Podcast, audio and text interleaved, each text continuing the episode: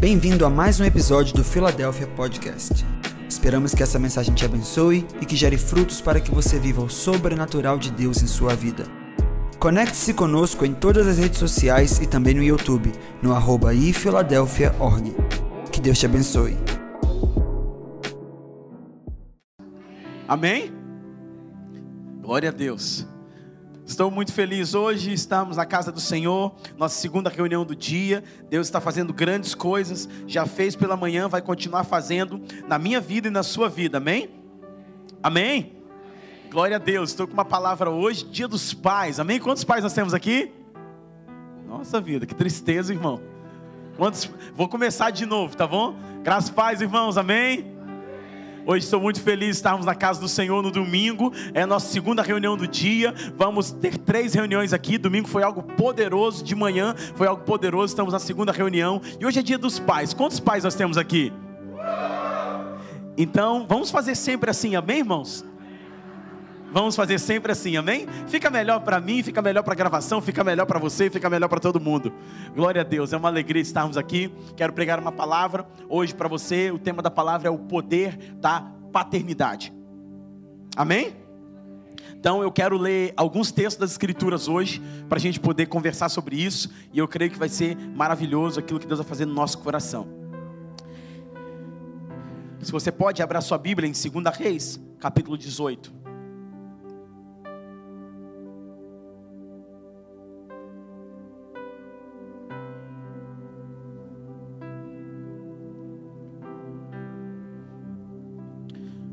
Quando estava orando a Deus para saber que palavra iria trazer nesse domingo, no dia dos pais, Deus ministrou muito forte ao meu coração para falar sobre esse personagem e que eu acredito que vai ser um modelo daquilo que devemos fazer e daquilo que não devemos fazer na nossa vida, na nossa jornada.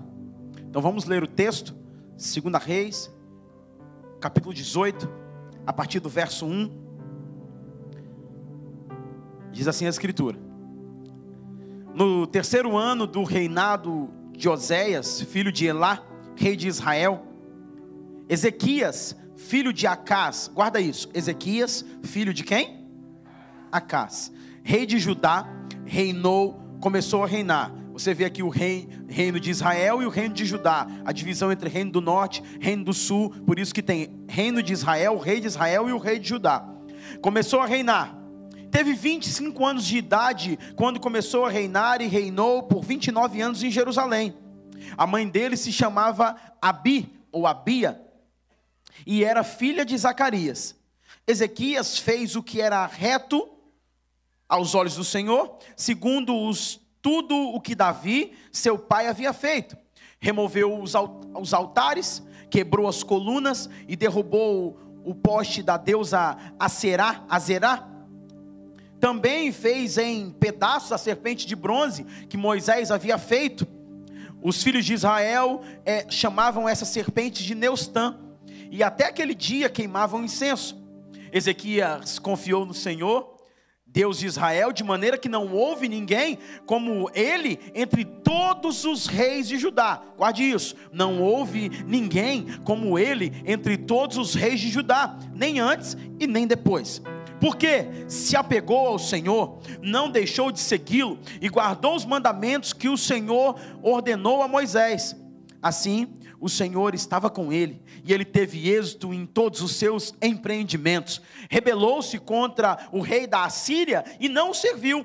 Derrotou os filisteus até Gaza e o seu território, desde as torres de vigia até a cidade fortificada no quarto ano do rei, reinado de Ezequias, que era sétimo ano do reinado de Deus de Oséias, o rei Oséias, filho de Elá, o rei de Israel, Salmanazé, rei da Síria, atacou a cidade de Samaria e a cercou. Ao fim de três anos, a cidade foi conquistada. Sim, no ano sexto do reinado de Ezequias, que era nono, o nono ano do reinado de Oséias, rei de Israel. Samaria foi conquistada. O rei da Síria levou os israelitas para a Síria e fez habitar em Alá, junto a Abor, rio de Gozã, e nas cidades dos Medos. Isso aconteceu porque não obedeceram à voz do Senhor, seu Deus, mas quebraram a sua aliança, a saber, tudo o que Moisés, servo do Senhor, havia ordenado, não ouviram e nem o fizeram.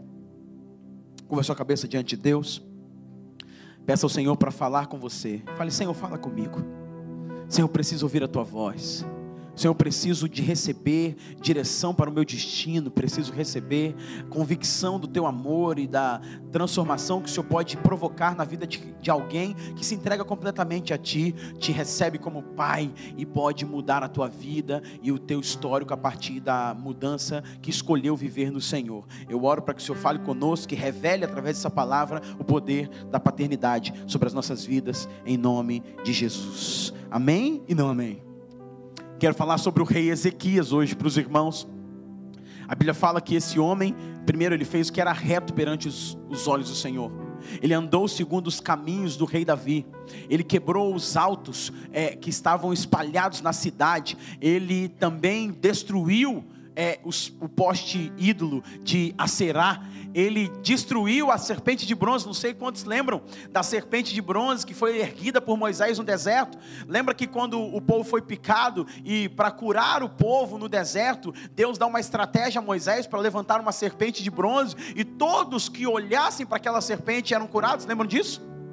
Então, essa serpente, que na, no momento que Moisés ergue, serve de instrumento de cura, na geração de Ezequias era instrumento de idolatria. Até hoje, até aqueles dias, o povo estava queimando incenso, eles estavam queimando incenso é, é, a Neustã, a serpente, né, é, de bronze que foi curado. Então é um princípio importante você entender que aquilo que trouxe cura para uma geração se torna objeto de idolatria para outra. Aquele mover, aquele movimento que curou uma geração, agora estava sendo adorado porque não tinham mais o entendimento, porque tinha passado aquele mover, passado aquele movimento, passado aquela direção de Deus. Então eles, ele quebra essa serpente no seu reinado, ele se posiciona, ele quebra os altos, ele repara. Há um outro texto em Crônicas diz que ele restabelece o fluxo das águas até a cidade de Davi.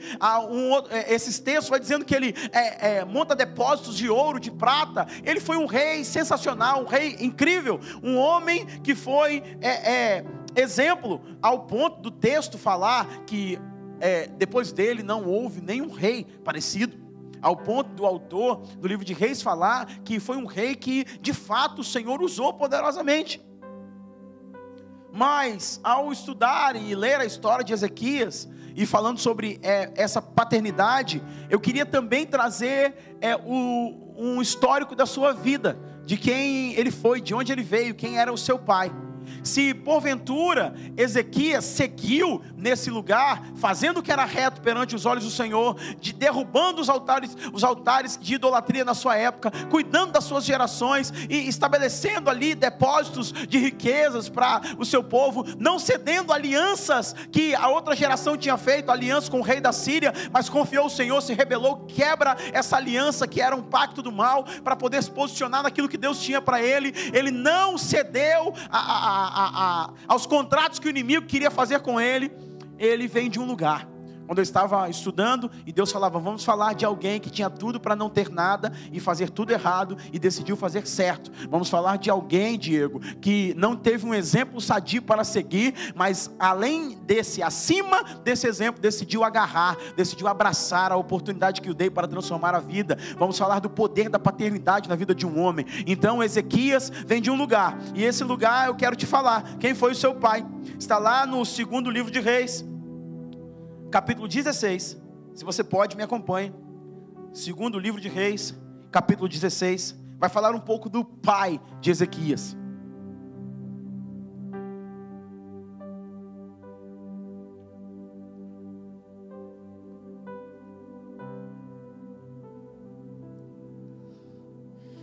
Segundo livro de Reis, capítulo 16, versículo 1 diz assim: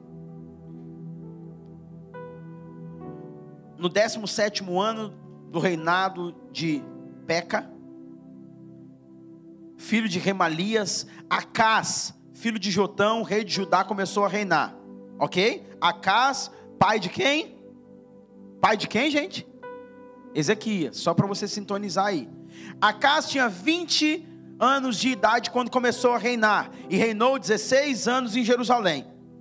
Aí vamos lá, informações importantes. Não fez o que era reto aos olhos do Senhor, seu Deus. Ao contrário de Davi, seu pai. Primeiro, não fez o que era reto. Segundo, quebrou o padrão de bons exemplos na sua geração. Terceiro, andou no caminho dos reis de Israel e até queimou o seu filho como sacrifício segundo as abominações dos gentios, que o Senhor havia expulsado diante dos filhos de Israel. Também queimou sacrifício e incenso nos lugares altos e nas colinas e debaixo da árvore frondosa. Fez, versículo 5, ele fez é, aliança com o rei da Síria. Ele fez aliança de idolatria.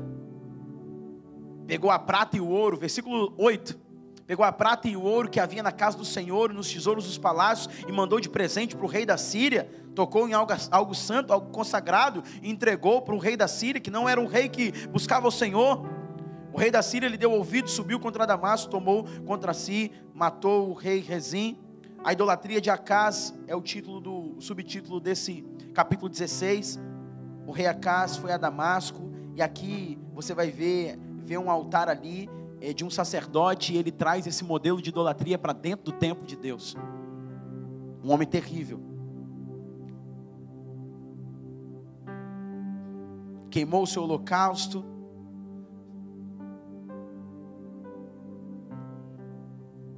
Deixa eu ver até aqui, é tanta coisa ruim, esse capítulo é só de coisa ruim. Coisa ruim de que ele fez.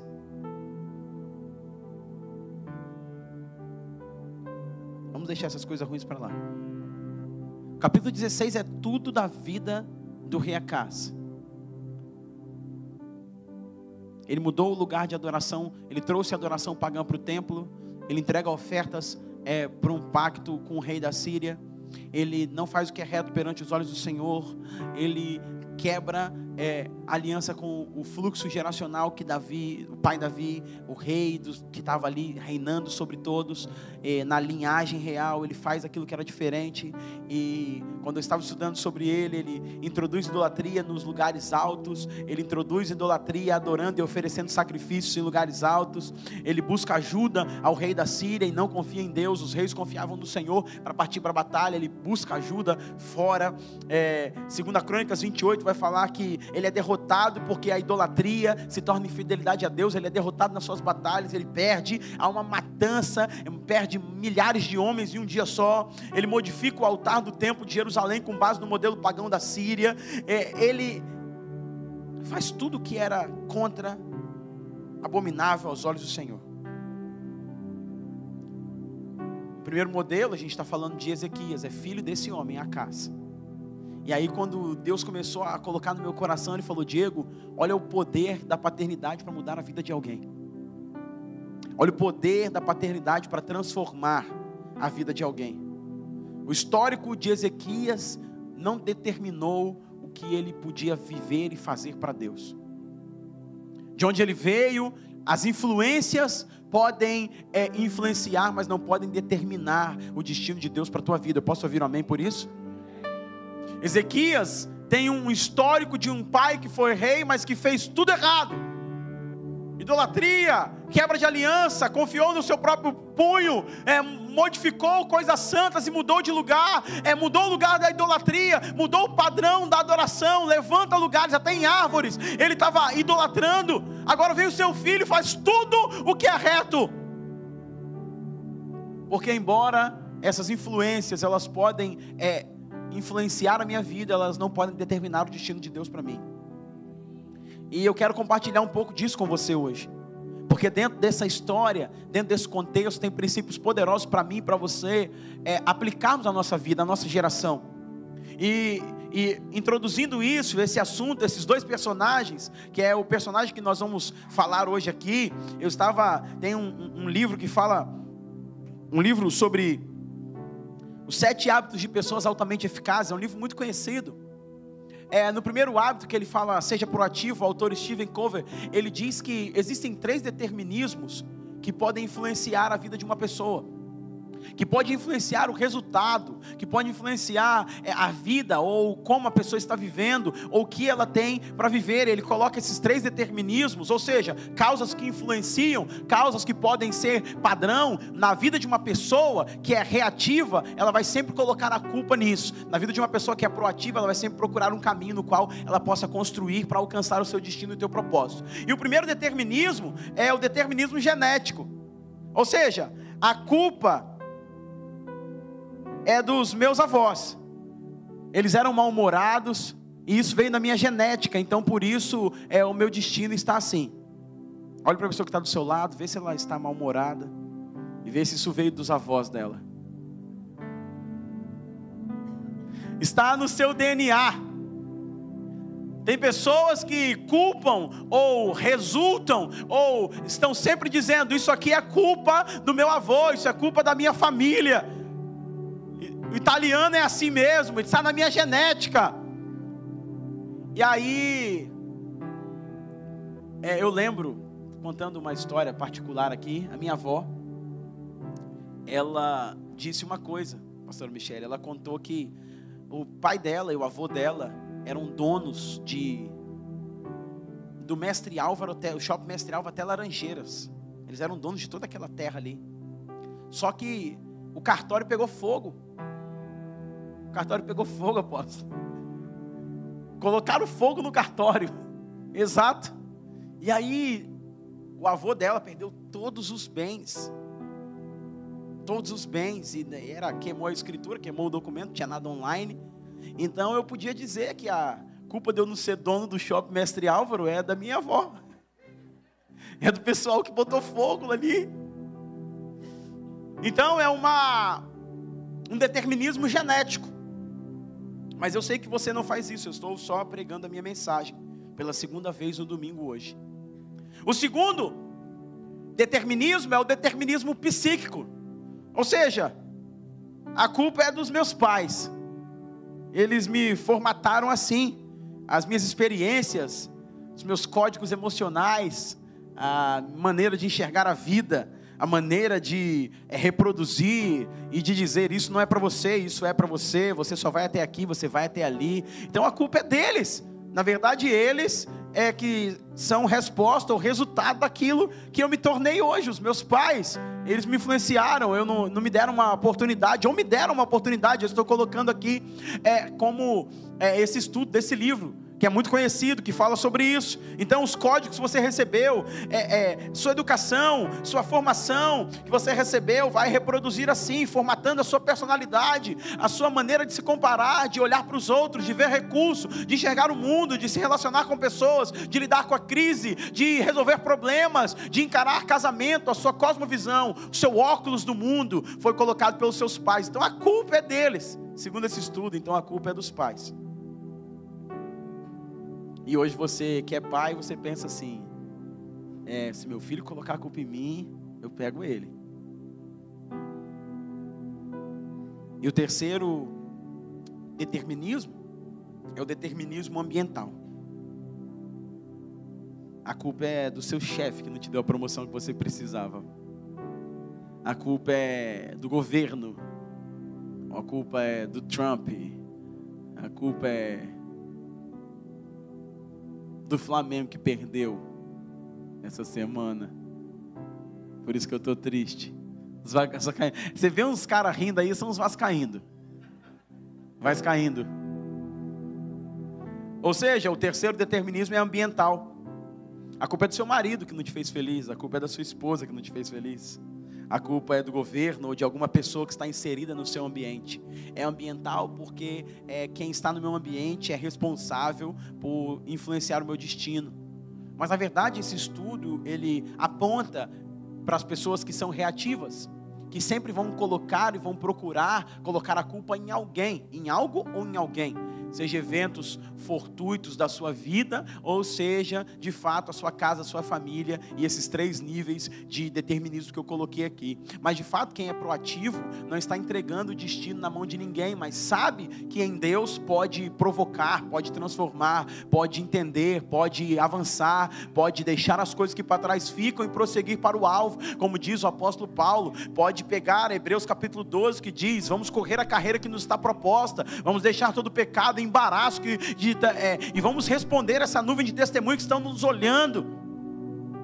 Então, é, na verdade, nós entendemos aqui que você não é responsável pelo que fizeram com você, mas sim pelo que você vai fazer com o que fizeram com você. A história que você vai contar a partir disso vai determinar, vai ser determinante dentro do fator aqui. E é interessante nós entendermos o poder da paternidade dentro desse contexto. Porque quando Deus quis comunicar ao mundo, Deus quis falar com o mundo. Hebreus falam, é, quando ele falou de várias maneiras pelos seus servos e profetas, na plenitude dos tempos, ele decidiu falar por meio do Filho. Então, quando Deus quis realinhar e se conectar com o mundo, de que maneira ele veio? Ele veio como filho. Para duas coisas, irmãos. Para primeiro, nos ensinar a ser filho. Amém? Amém ou não amém? Estou para te dizer que 90% dos crentes, seus problemas estão conectados porque não sabem ser filhos de Deus. E segundo, apresentar o Pai.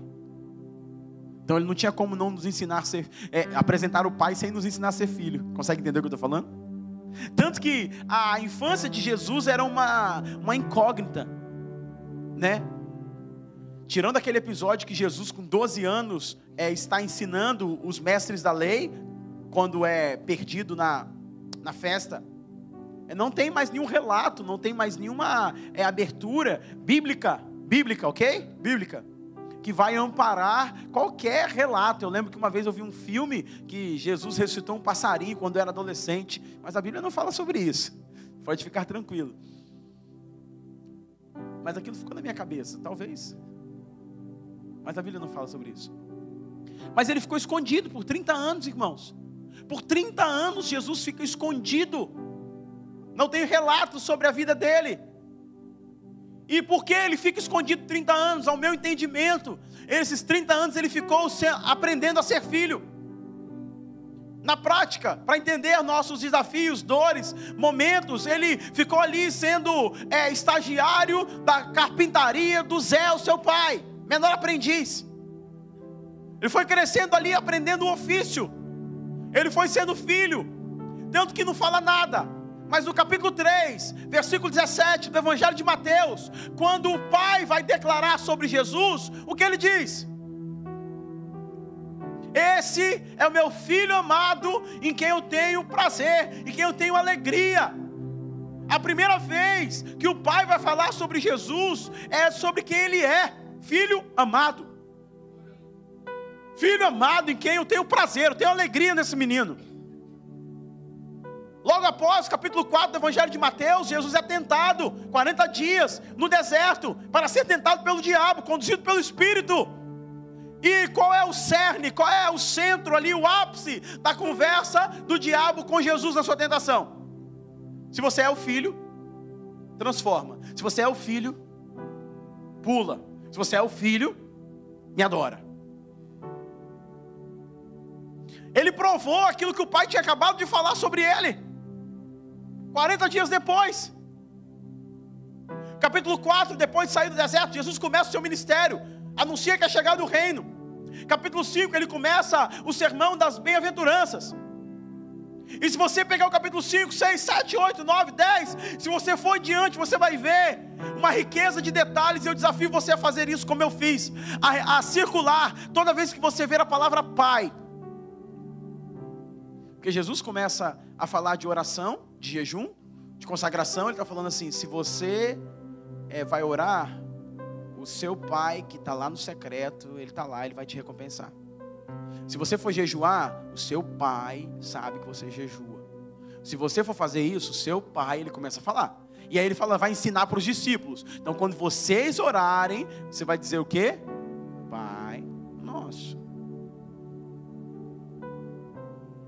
Se você está ansioso, não ande ansioso por coisa alguma. Não é aquilo que vai beber, vestir, comer, a sua vida mais do que comida, que bebida, não vê as aves dos céus, né? Ele fala sobre tudo isso. Mas ele vai chegar no versículo 32 de Mateus, Evangelho de Mateus, capítulo 6, versículo 32, ele vai dizer o quê? Todo mundo conhece o 33. Todo mundo fala. Mateus 6,33. Buscai o reino de Deus. Não é, não é isso? O que, que diz Mateus 6,33? e a sua justiça, todas as coisas serão acrescentadas. Mas o 6,32, pouco crente sabe. Que é a plataforma daquilo que Jesus está falando, e a plataforma para vencer a ansiedade. Ele fala: Mas o Pai sabe tudo que você necessita. Eu não sei, esse versículo para mim ele é um bálsamo. É tipo assim, ei, o Pai está no controle, Diego. Fica em paz. Entendeu? Fala com o irmão que está do seu lado. O Pai está no controle. Fala para o irmão do outro lado para ele não ficar assim preocupado. O Pai está no controle. De tudo, irmãos. O Pai está no controle. O Pai, o Pai sabe tudo que você precisa. Aí você pensou agora, ele já sabe. Se ele não fez ainda é porque você não está pronto.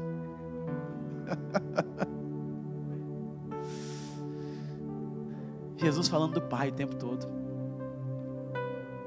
Isso me mostra que ele ficou aprendendo a ser filho. E ele trouxe isso para a vida dele. E você, a boca fala, o coração está cheio. Jesus começa a falar do Pai. Tudo que ele falava tinha o Pai. Se você olhar o, o pai de vocês, é não, nosso pai é Abraão. Se o pai de vocês fosse Abraão, vocês não estão fazendo isso. Tudo sobre paternidade. Então, ele veio nos ensinar a ser filho. Então, quando eu entendo esse contexto, linkando com esses exemplos que a gente está dando aqui do rei Ezequias, eu aprendo algumas, algumas verdades aqui. E é nessas verdades que eu quero compartilhar com você. Que a primeira coisa que eu quero compartilhar, Ezequias, ele quebrou o ciclo. Amém ou não amém? Ele veio de uma casa que não tinha referencial. Ele veio de uma casa de idolatria. Ele veio de uma casa de desordem emocional. Ele veio de uma casa que não era modelo para ele, mas ele decidiu quebrar o ciclo. Então a primeira coisa para você entender o poder da paternidade é que quando você recebe isso sobre a sua vida, em você Deus quebra o ciclo daquilo que não fazia cumprir o propósito dele na tua vida.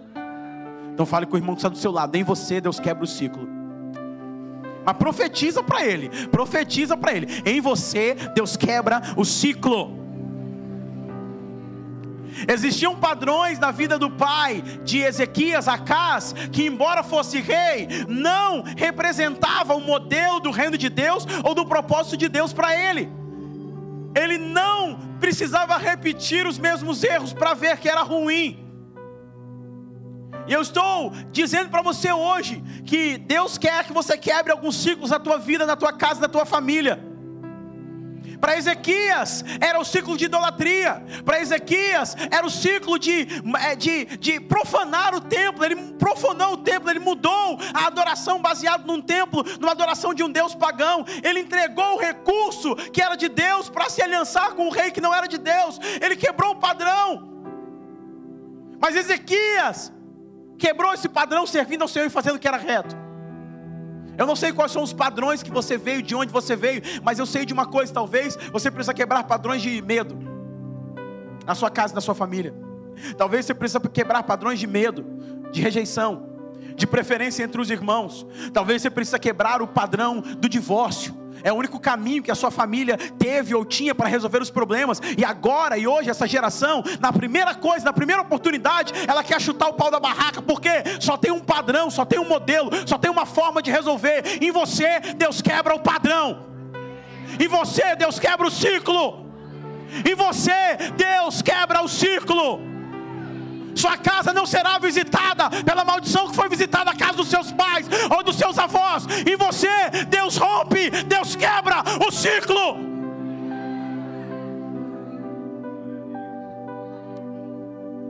Traumas familiares, brigas familiares. Em você, Deus quebra o ciclo. Não tem só esse caminho.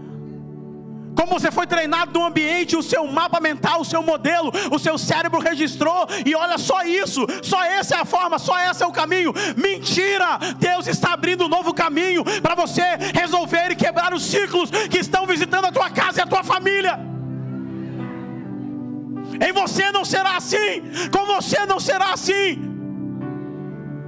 Mesmo sem um arquétipo, um lugar para se apoiar, Deus está te dando uma unção para romper, uma unção de Isaías 45. Eu vou adiante de ti, eu quebro as portas de bronze, eu despedaço os ferrolhos de ferro. Ei, Deus, em você quebra o ciclo.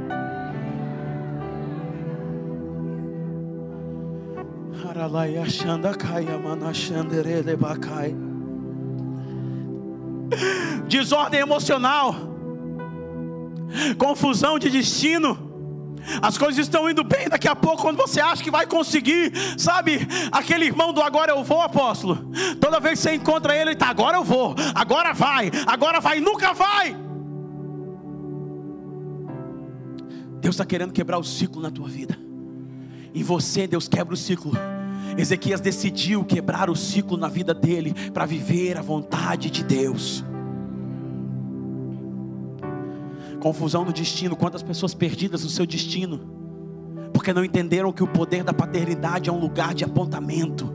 É uma, o filho é uma flecha, ou seja, o pai está apontando o destino. Eu quero declarar sobre a tua vida que toda confusão no seu destino, hoje Deus quebra o ciclo para trazer as coisas claras. Eu vejo clareza chegando sobre a tua mente, eu vejo clareza chegando sobre o teu coração. Eu vejo você saindo de um lugar de dúvida, de um lugar de medo e avançando. Eu vejo o mapa ficando claro, eu vejo a direção ficando clara, eu vejo o caminho se abrindo ele está dizendo: Eu vou adiante de ti, eu abro um caminho no deserto, eu estou fazendo uma coisa nova. Não lembre das coisas passadas e não viva das coisas antigas.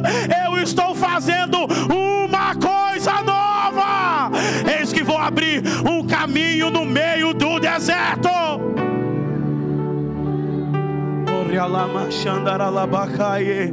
Há um ambiente de mudança e transformação aqui nessa tarde, irmãos. Há um ambiente de destino, há uma chave de destino sendo liberada sobre a tua vida.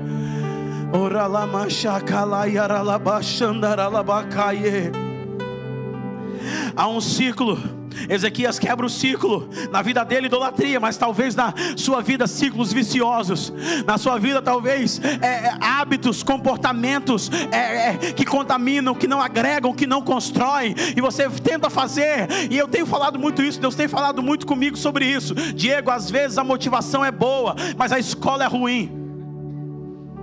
A motivação, a intenção para fazer é dar certo é grande, mas o treinamento não foi bom. O que viu na infância não foi bom, o histórico não foi bom, e agora tem que fazer um esforço tremendo de se reprogramar e treinar de novo, renovar a mente para entrar naquilo que Deus tem. Aí a intenção é boa de fazer o casamento dar certo, mas a escola é ruim. O único modelo que viu foi de um pai que foi embora, foi de um silêncio como uma guerra estabelecida, da indiferença a maneira de resolver, de virar a esquina na hora do confronto, e não estava posicionado para viver aquilo, e foi deixando as coisas crescendo, virou uma bola de neve, mas no coração uma intenção: tem que fazer dar certo, pastor. Eu estou orando, eu estou jejuando para dar certo, eu estou buscando para fazer dar certo, mas o treinamento é ruim, e tem que treinar de novo, até ajustar. Então, Deus está quebrando ciclos para que você possa viver o lugar que Ele tem para a tua vida, pelo poder da paternidade. Feridas emocionais precisam ser curadas para você quebrar esse ciclo. Às vezes nós estamos conversando com pessoas e, e as pessoas estão compartilhando que é, meu pai fez isso, minha mãe fez isso, meu marido fez isso. Isso tem quantos anos? Tem 10 anos, tem 20 anos. Ei, preste atenção.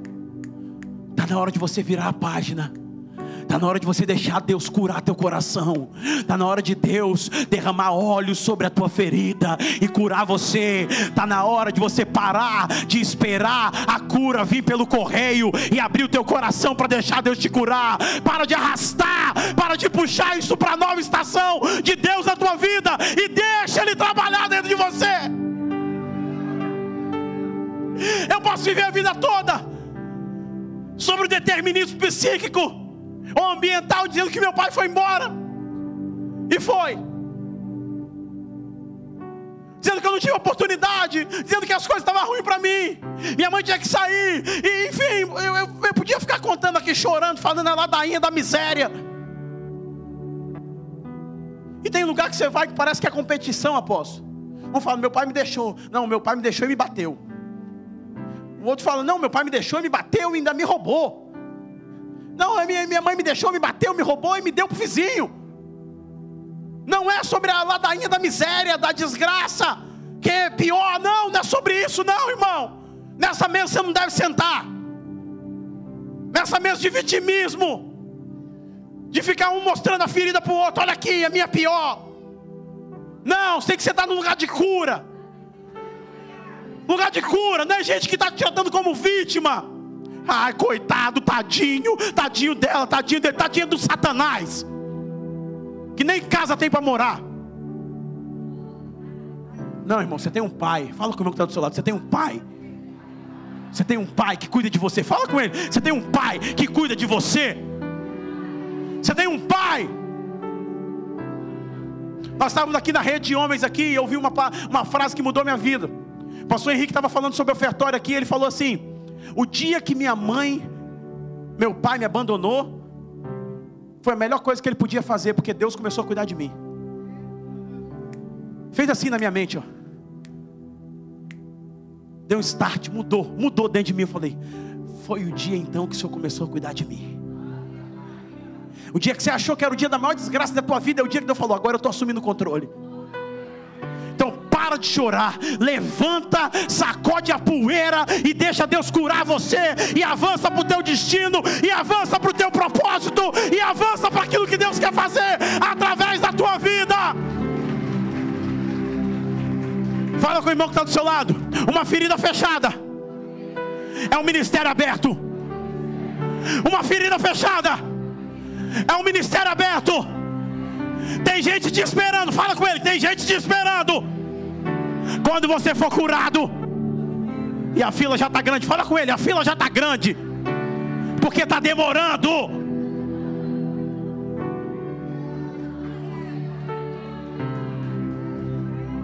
Pode aplaudir a Jesus, irmão. Pode aplaudir.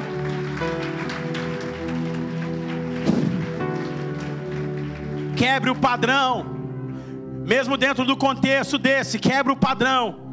Sem referências, batalhas, lutas, ele buscou um exemplo que pudesse se espelhar. Ele quebrou o padrão e falou: Comigo não.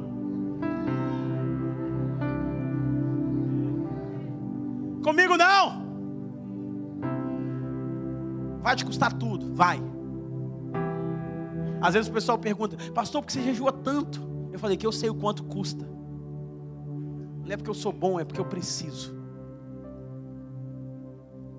Vai te custar tudo. Mas você vai ter que quebrar o padrão.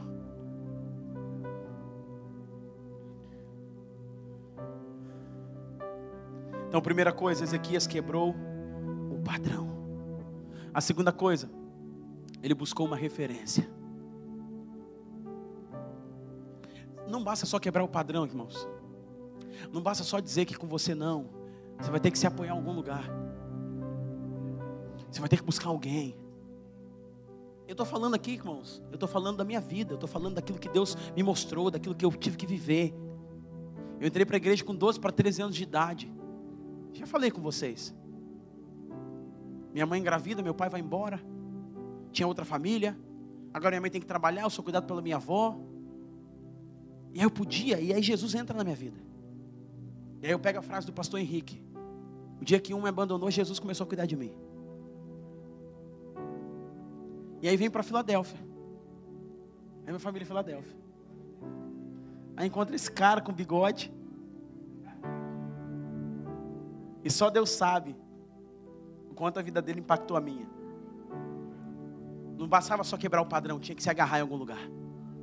Alguém com estrutura, alguém com base, que ia falar: pode olhar aqui, pode vir para cá.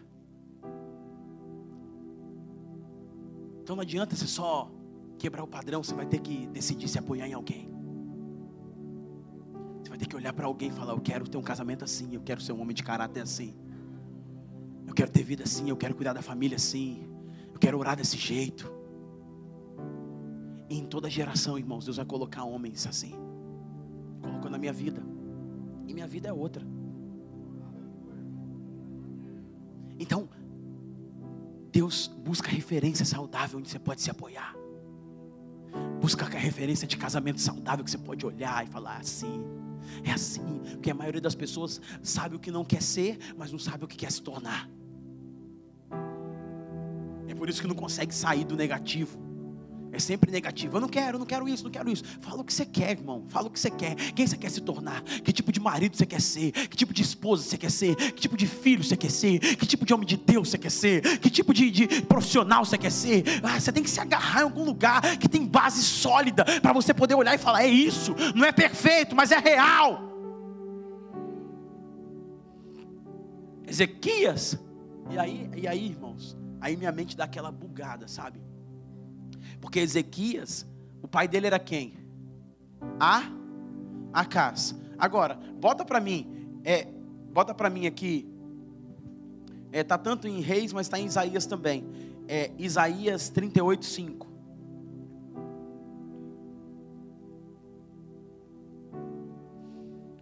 Isaías 38, 5. Que é o mesmo texto, tá? É o mesmo texto. É, Vai dizer a Ezequias: Assim diz o Senhor, o Deus do teu antepassado Davi. É, não, bota, não bota NVI, não, bota RA, por favor. Muda a versão. Isso. É, olha como é que faz diferença você lendo a versão certa. Vai, diz a Ezequias, assim diz o Senhor, o Deus de Davi, o quê? O Deus de Davi, o quê? Mas quem era o pai de Ezequias? Ah, mas por que está chamando, é, o profeta está chamando Davi, que é o pai dele? Oi, irmão. Numa geração que tinha um Acas, é uma geração que tinha Davi também como referência de pai. Deus estava falando para Ezequias assim: olha, tem, tem referência ruim, mas tem referência boa também. Tem gente que você pode se apoiar e tem gente que você pode é, olhar para te desenvolver, envolver no, no GC, envolvendo o Casados para Sempre, envolvendo a programação que Deus pode fazer na tua vida. Aí ele fala assim, e aí é poderoso, porque quem se torna é, é, é, é, Davi, o teu pai? Mas quem foi Davi? Olha a história de Davi. Não estava na reunião, rejeitado pelos irmãos. Salmo 51 fala que ele nasceu em pecado e foi concebido em pecado, em pecado me gerou minha mãe. O texto fala sobre as características dos irmãos de Davi, altos, fortes. A Bíblia fala que Davi não era tão alto, era baixo e tinha o quê? Cabelos ruivos, era o seu ferrugem do Antigo Testamento. Não fala, não fala da mãe de Davi. Isso tudo indica que Davi era um filho bastardo. Não foi gerado dentro da aliança do casamento. E agora, olha o que, que Deus faz. o cara que foi gerado fora da aliança do casamento. O cara que foi rejeitado pelos irmãos. O cara que não estava na lista, na, quando fizeram a cerimônia lá. O cara que escreve do monturo, o ergo necessitado e faz sentar à mesa com os príncipes do teu povo. Ele agora se torna pai de reis. Olha o poder da paternidade para transformar a vida de uma pessoa. Então, busca os seus referenciais. Para de olhar para quem deu errado. Para de olhar para quem fez errado. Para de olhar para aquilo que está errado. Começa a olhar para aquilo que você vai se tornar em Deus. E Deus já está colocando você perto de pessoas para que você possa enxergar isso. Só que às vezes você não vê. Só que às vezes você acha que é, a pessoa está se mitidando, está se exibindo. Mas se ela vive aquilo, isso é real, Deus está te dando a oportunidade. Porque um Davi e uma geração é uma janela de esperança para um Ezequias que tem uma referência deturpada. Davi, numa geração, se torna uma janela de esperança. Assim, dá certo. Casamento dá certo, família dá certo, ministério dá certo, vida com Deus dá certo, servir a Deus vale a pena, vale assim, isso vale a pena, isso é bom, isso é saudável, dá certo, eu estou aqui, eu estou terminando a minha carreira, dá certo, eu entreguei minha vida por isso, dá certo, agora eu vou botar meus filhos para entregar a vida deles por isso, porque dá certo, é uma janela de esperança para mim e para você, então se agarre modelos saudáveis.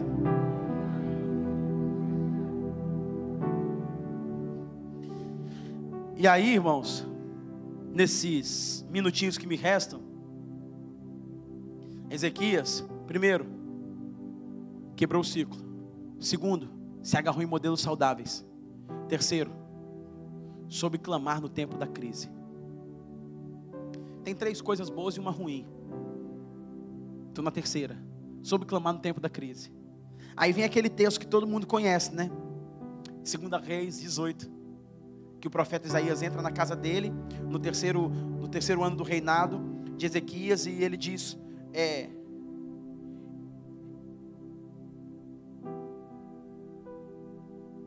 versículo capítulo 20, perdão, capítulo 20 de Reis.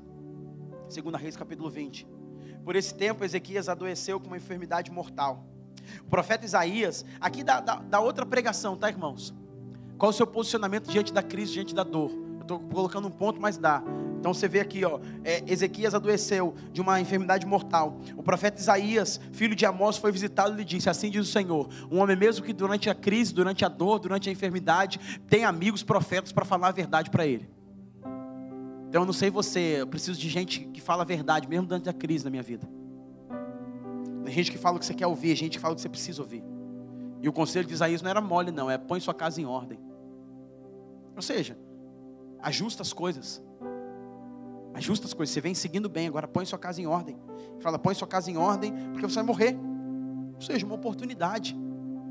Né? No tempo da crise, Deus também nos dá oportunidades para ajustar. Põe tua casa em ordem, porque você morrerá. E aqui entra o ponto. Então Ezequias virou o rosto para a parede, dizendo: Ó Senhor, lembra-te de que andei diante de ti com fidelidade, com coração íntegro e como era reto aos seus olhos. E Ezequias chorou amargamente. Terceiro ponto é: eu preciso entender o poder da oração. Por quê? Para entender o poder da paternidade, eu tenho que me conectar nesse relacionamento. E o poder de clamar mudou a sentença daquele homem. Poder dele orar transformou a realidade dele. O poder da oração pode mudar, e ele fala assim: a sombra do globo, a sombra do sol, avançando 10 graus. Não, não, não, avançar é fácil, retroceda. Retroceda, não, se avançar é fácil, então retroceda a sombra do sol. O sinal que você vai me dar é esse, Senhor. Então eu quero que o Senhor mova a terra, mova o sol, mova o sistema solar. Olha o poder da oração daquele homem. Olha o poder da oração daquele homem quando ouve que a sentença de morte está sobre a sua casa, sobre a sua família. Ele vira a cara para a parede para clamar e chora amargamente. Há um outro texto que conecta claramente isso a Ezequias capítulo 18, de 2 Reis, versículo 6, fala assim: E se apegou ao Senhor e não deixou de segui-lo e obedecer os mandamentos que tinha dado a Moisés. 2 Reis 18, 6. Sabe o que eu entendo nesse terceiro ponto aqui de orar? É como que você vai entender o poder da paternidade se você não se apega a Deus? Se apegue a Deus. Fale com a pessoa que está ao seu lado. Se apegue a Deus. Tem muita gente que se apega a um monte de ideologia, se apega a um monte de filosofia, se apega a psicologia, filo... e apega um monte de coisa, até frase de Facebook, mas não se apega a Deus. Quer entender o poder da paternidade? Se apegue a Deus, mesmo sem modelo, mesmo se agarrando em modelos saudáveis, ele se apegou a Jesus. O que falta para a nossa geração é se apegar a Deus e não soltar dele, não importa o que aconteça. Sabe quando seu casamento vai dar certo? Quando você se apegar a Deus. Aí os dois oram, os dois ficam mais crente, fica menos carnal, aí reduz a briga, ama melhor os filhos, aí um serve ao outro, aí a briga vai ser quem serve mais, porque se apegou a Deus. A nossa geração não, não quer se apegar a Deus. Aí na primeira briga eu falo assim: ai, gente, não é compatível.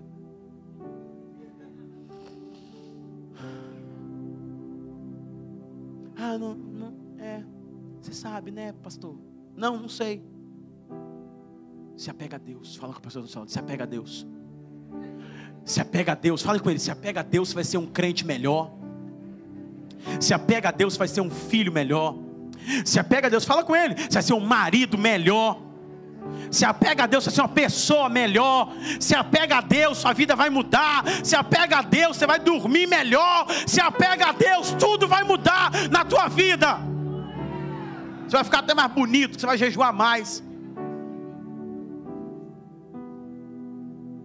Ezequias fez o quê? Se apegou a Deus. E aí, quando a crise chegou na casa dele, o que, que ele fez? Você vai morrer, Ezequias. Ele vira com a cara na parede. Ah!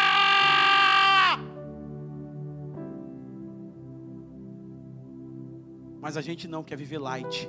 Em paz me deito e logo durmo, Senhor. Aleluia, hashtag te amo. Aí vem nascer e posta hashtag gratidão, aí some.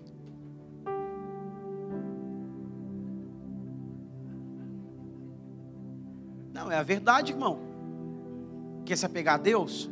Tem um caminho para você trilhar. De oração, de renúncia, de entrega, de vida com Ele. Não é só do meu jeito, não. Não é do meu jeito que eu sirvo a Deus, não. Deus tem um padrão, Deus tem uma medida. E a medida dele é entrega tudo e me segue. Essa é a medida dele. Aí o cara começa, vira para a parede grita, chora amargamente, falando: Senhor, eu estou sendo fiel, eu estou buscando, eu estou orando, eu estou sendo fiel aqui. Tem misericórdia. Aí é impressionante, irmãos, da Bíblia. Existe poder no clamor. Eu anotei aqui, olha. Dá só uma, uma, outra pregação aqui. A oração é o poder de se humilhar diante de Deus buscando misericórdia. A oração traz alinhamento geracional. Ele fala, por causa de Davi, teu servo, tem misericórdia de mim. Ele saca no mundo espiritual aquilo que estava depositado na vida de Davi, como um rei que tinha feito aliança com o Senhor. A oração foi liberado cura para a sentença de morte. Quando você clamar a oração de sentença de, a sentença de morte vai cessar sobre a tua casa. A oração preenche os vazios que estão existenciais na nossa vida. A oração traz sentido, traz cura traz direção, a oração traz respostas em formatos relacionais e sobrenaturais. Você ora, Deus te apresenta uma pessoa como resposta da tua oração, e é para caminhar com você, para andar com você, para incentivar você, para impulsionar você, que já passou por aquilo que você passou e está passando e vai te ajudar, vai te impulsionar. Seja um líder, um pastor, um amigo, Deus coloca você, ou de maneira sobrenatural. Aí quando ele clama, aí é impressionante isso aqui. Isaías libera a palavra sobre ele. Isaías libera a palavra sobre ele. E ele vira o rosto para chorar. Sabe o que está faltando na nossa geração, irmãos? Gente que está virando o rosto para chorar diante de Deus. Não é gente que está chorando para os outros ver. É gente que está virando o rosto para a parede para chorar diante dele. É gente que não está querendo o auditório ou a foto para chorar. É gente que está chorando no secreto diante dele. A gente está pagando um preço lá, onde ninguém está vendo. Sabe? É, é, é, como falava das irmãs do coque, é essas pessoas que oram, que buscam, que pagam preço. Mas não é para um grupo de intercessão, é para todos nós. É para todos nós, amém ou não amém? Ele está orando, chorando, ele vira e chora, chora, chora, chora, chora, chora. E aí, Isaías, eu sou Isaías, você é Ezequias, beleza? Tá bom? Pode ser? Que eu sou o pregador, eu posso escolher quem eu sou. Ele profetiza e fala assim: ó, põe a sua casa em ordem, você vai morrer. Ele vira para o chão, para o canto, começa a chorar. Vira para o canto. E aí ele está dentro do salão real, ok? Isaías, ok? Ele começa a chorar. Aí Isaías está saindo. Isaías está saindo. Isaías está saindo, está saindo, está saindo, está saindo. E Ezequias está fazendo o quê? Isaías está saindo e Ezequias está fazendo o quê? Isaías está saindo e Ezequias está fazendo o quê? Fala com o irmão que está do seu lado. Às vezes você está chorando e não sabe por quê. Porque Deus está tratando com você. É andando e chorando, andando e chorando, semeando diante dele. Isaías está saindo, mas o poder do clamor alterou a vida do profeta. E o profeta falou assim: Ei! Deus falou: Volta lá, profeta. Sabe o que eu ouvi de Deus essa manhã? Deus está falando assim: o profeta vai voltar para mudar a sentença de morte e estabelecer uma sentença de vida. O profeta volta para mudar a sentença. Então, onde havia uma sentença de morte, hoje Deus te diz, Deus te manda te dizer, Ele vai revogar a sentença de morte, Ele vai preparar uma cura para a tua ferida. Ele disse assim: prepara o emplasto de figo para poder curar a ferida do rei. Prepara para ele nova clamou, ele inclinou o coração de Deus e o coração de Deus se voltou para ele. E eu estou aqui, eu entrei de novo para te dizer: você vai ter mais uma oportunidade. Iralaia cantará labaxaria labacai.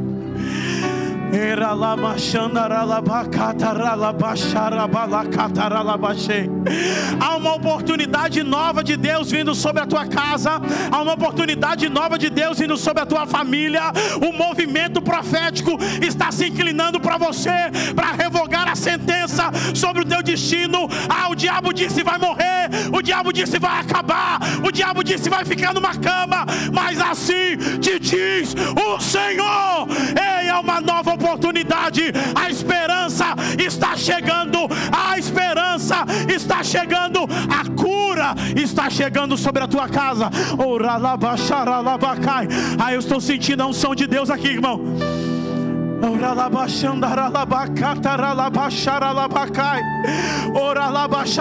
Era para morte, mas Deus muda de morte para vida. Era para morte, mas Deus muda de morte para vida.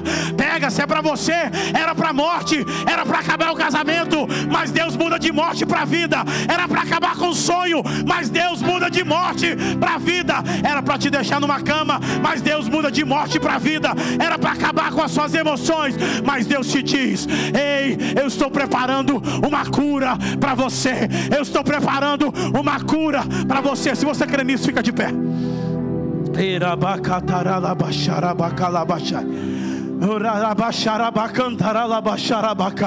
O movimento profético está voltando. O movimento profético está voltando. Ah, Isaías volta para mudar a sentença. Isaías volta para dar uma oportunidade. Isaías volta para abrir um novo caminho. Deus está dizendo: Eu estou abrindo um novo caminho. Isso, levanta sua mão e receba. Só levanta a sua mão e receba. Deus está curando pessoas. Deus está mudando a história.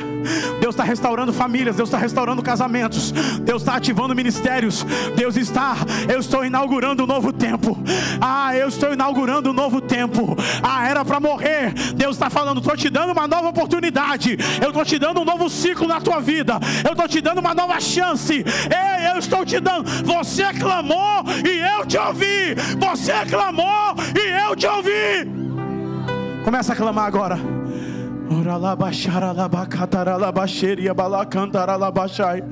Há um poder na paternidade. Ezequias podia se agarrar naquilo que era ruim, mas se agarrou no pai. Ezequias podia se agarrar naquilo que era ruim, mas se agarrou no seu pai Davi. Mas clamou ao Senhor. Então começa a clamar agora. Começa a clamar. Eu não sei se você vai sair do teu lugar e vir à frente. Eu não sei se você vai clamar daí, mas clame ao Senhor agora.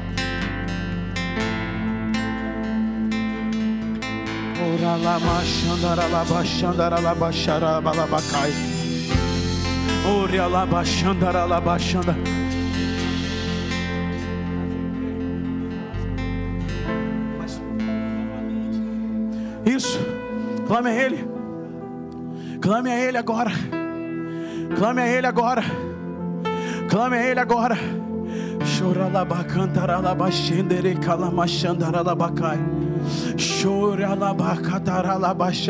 Aquilo que você deu como acabado, Deus falou: Eu vou dar mais uma oportunidade.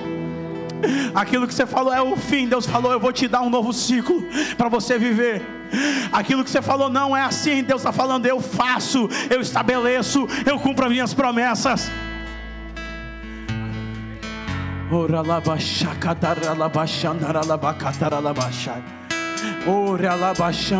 Pode orar, uma unção de Deus aqui.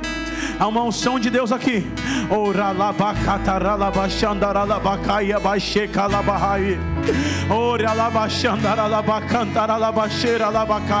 Time profético, os pastores e líderes fiquem ligados. Deus está ministrando pessoas aqui. Ora la bashandara la bakatara la basheri la bashandara la bakai. Eria la manaya candoro la bashandara la bashandara la bashei. Sim, sim, sim. Isso, isso. Nós liberamos, Pai, um novo Eu tempo. Rasgo inteiro, faço tudo, mas vem novamente. Eu mergulho na mirra dente, mas peço que tua presença aumente. Isso, isso. Deus está movendo com famílias aqui. Deus está movendo com pessoas aqui hoje. Ah, Senhor. Vamos, vamos adorar o Senhor.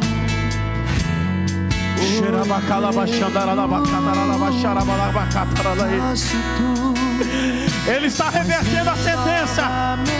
Ele está revertendo a sentença de morte. Eu mergulho na mirra ardente. Isso. Mas peço que Levante sua mão e adore o nome dele. aumente. E se eu passar pelo fogo, eu não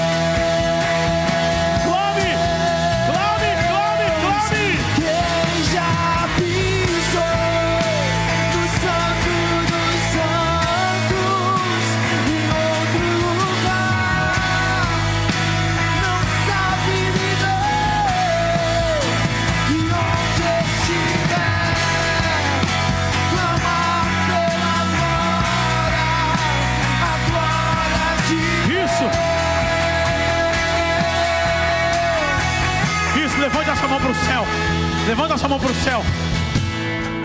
Levante a sua mão para o céu, isso. Há uma unção de Deus sendo liberada aqui. Há uma unção de Deus sendo liberada aqui. Há uma unção de Deus sendo liberada aqui. Um movimento profético está voltando. A liberação das palavras está voltando. Há uma nova esperança, há uma nova direção, há uma nova sentença. Isso, isso, começa a clamar.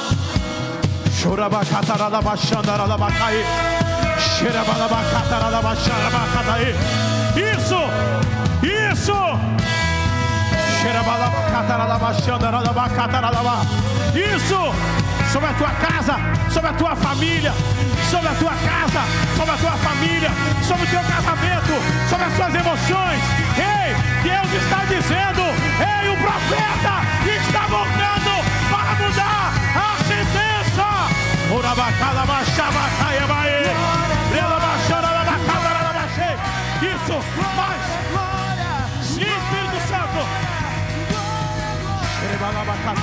Xerebalabacatarabaxandarabacaí. Uh! Xerebalabacatarabaxandarabacandaronabaxandareque. Xerebacandarabachandarecalabaxandarabacaí. Chorabacala, uma nova oportunidade, uma nova chance, uma nova oportunidade, uma nova chance, uma nova estação, um novo momento. Há, há- há poder na oração e no clamor, há poder na oração e no clamor. Há poder na sentença liberada. Ele chorou, ele clamou e Deus mudou a história dele. Deus deu para ele mais uma oportunidade. Então clama, porque é uma nova estação de graça e favor de Deus sobre a tua vida, sobre a tua casa, sobre o teu casamento, sobre os seus negócios.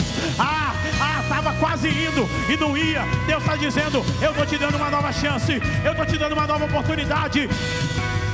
As emoções estavam alto e baixo, traumas não resolvidos, palavras guardadas e marcadas. Deus está dizendo: tem uma cura, tem uma cura que está sendo preparada para você, tem uma cura que está sendo liberada sobre o teu coração.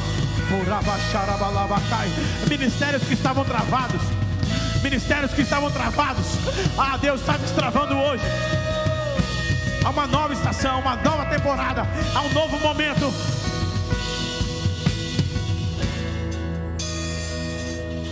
Casamentos pelo, pelo fio. Deus está restaurando agora. Deus está restaurando agora. Deus está arrancando raízes de rejeição e de medo. Deus está arrancando raízes de rejeição e de medo. Deus está dando a unção de Isaías 45. Eu estou indo adiante de você. Eu estou quebrando as portas de bronze. Eu estou despedaçando os ferrolhos de ferro. Isso sobre as suas emoções. Deus está tocando. Eu sinto Deus tocando nas emoções de pessoas aqui. Eu sinto Deus tocando, Deus arrancando processos profundos, ciclos que você está repetindo, ciclos que você está repetindo. Deus está falando hoje, e você quebra o ciclo. Eu te tiro desse lugar e removo sobre o teu coração, trazendo um óleo de alegria, um óleo de alegria, um óleo de alegria, um Xarabacataralabachada calabachê. Ralabacataralabaxarabacalabachê. Rotorobacaia baixandarabacaie. Recalabaxabacaie balai. Eralabaxandarabacai. O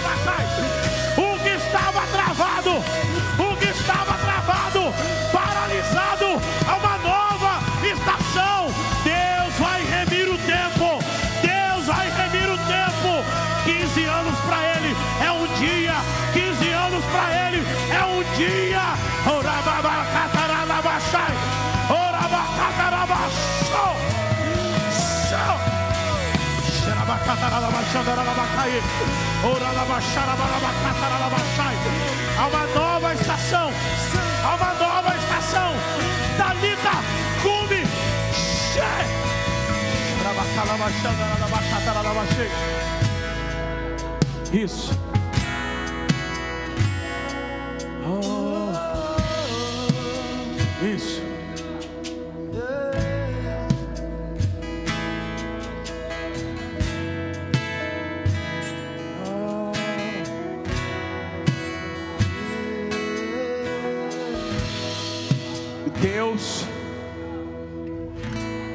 Escute isso.